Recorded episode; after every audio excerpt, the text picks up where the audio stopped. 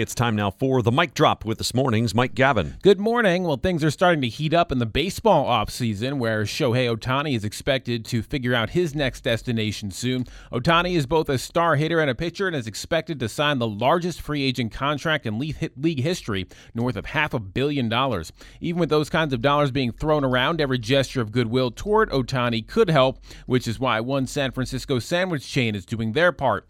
Ike's Love and Sandwiches is offering to change its name if Ohtani signs with the Giants. Ike Shehadeh, the chain's owner, posted a video to social media announcing that if Ohtani comes to the Bay Area, he will change the name to Shohei's Love and Sandwiches.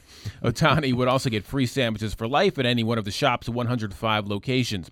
And while it sounds like a sweet deal, it's not guaranteed to work. Ike made a free sandwiches for life offer to Yankee slugger Aaron Judge last offseason when he was a free agent, but he wound up taking $360 million to stay stay in the Big Apple instead. So yeah, see, here's the thing: if uh, if say the Yankees were to make an offer, Mm-hmm. a, a massive one, obviously, to Shohei Ohtani, Right. He could just buy the the sandwich chain. Well, yes. Or or Yes. he could use a private jet to fly back and forth to San Francisco to get the sandwich, Right. or or just have Uber Eats hop on a private jet and deliver the sandwiches to him to New York because his opportunities for say marketing and other Mm-hmm. endorsements and things like that would be greater in New York. When you have half a billion dollars, the opportunities are, are Endless. absolutely limitless. Like, Right. Really, anything can happen uh, with that kind of money. Yeah, that, that's I mean clever. I, I Oh, love yeah. the guy's effort here to promote Yes. things, and it's good. And Right. And he did up the effort this time. Last time it was just free sandwiches with Oh. Judge, and this time it's I'm going to name the whole place after you Yeah. to change all the signs and everything. Okay.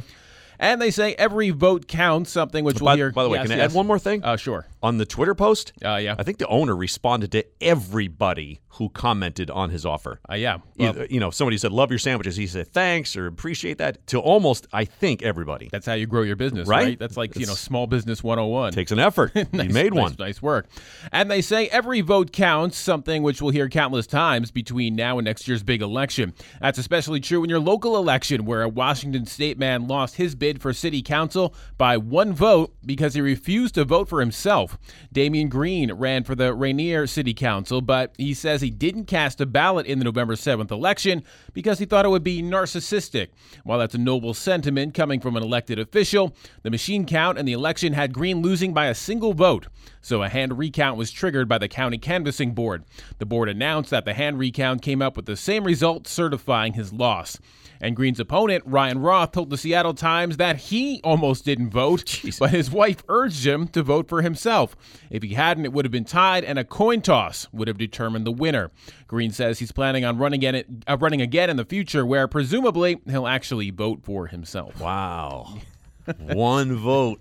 Yeah, I mean, I could see a moment of pause. There are some people who have got kind of humility, I guess. We don't see that in elected officials that often these days, but you know, but you know, he's not elected yet, right? He's just running for council, so you could see that kind of humility. But uh, yeah, you're talking about local election, Yeah. especially. Yeah, everybody needs to vote, including yourself. The other thing is, you know, you're supposed to vote. Well, sure, yeah, right. You're telling everybody else to get Yeah, out and vote, vote. and then you're not going to vote. You're not, right. I mean, at least you didn't vote for the other guy. That, Well, that's the only thing that could have been worse. Oh, that's something. Very good.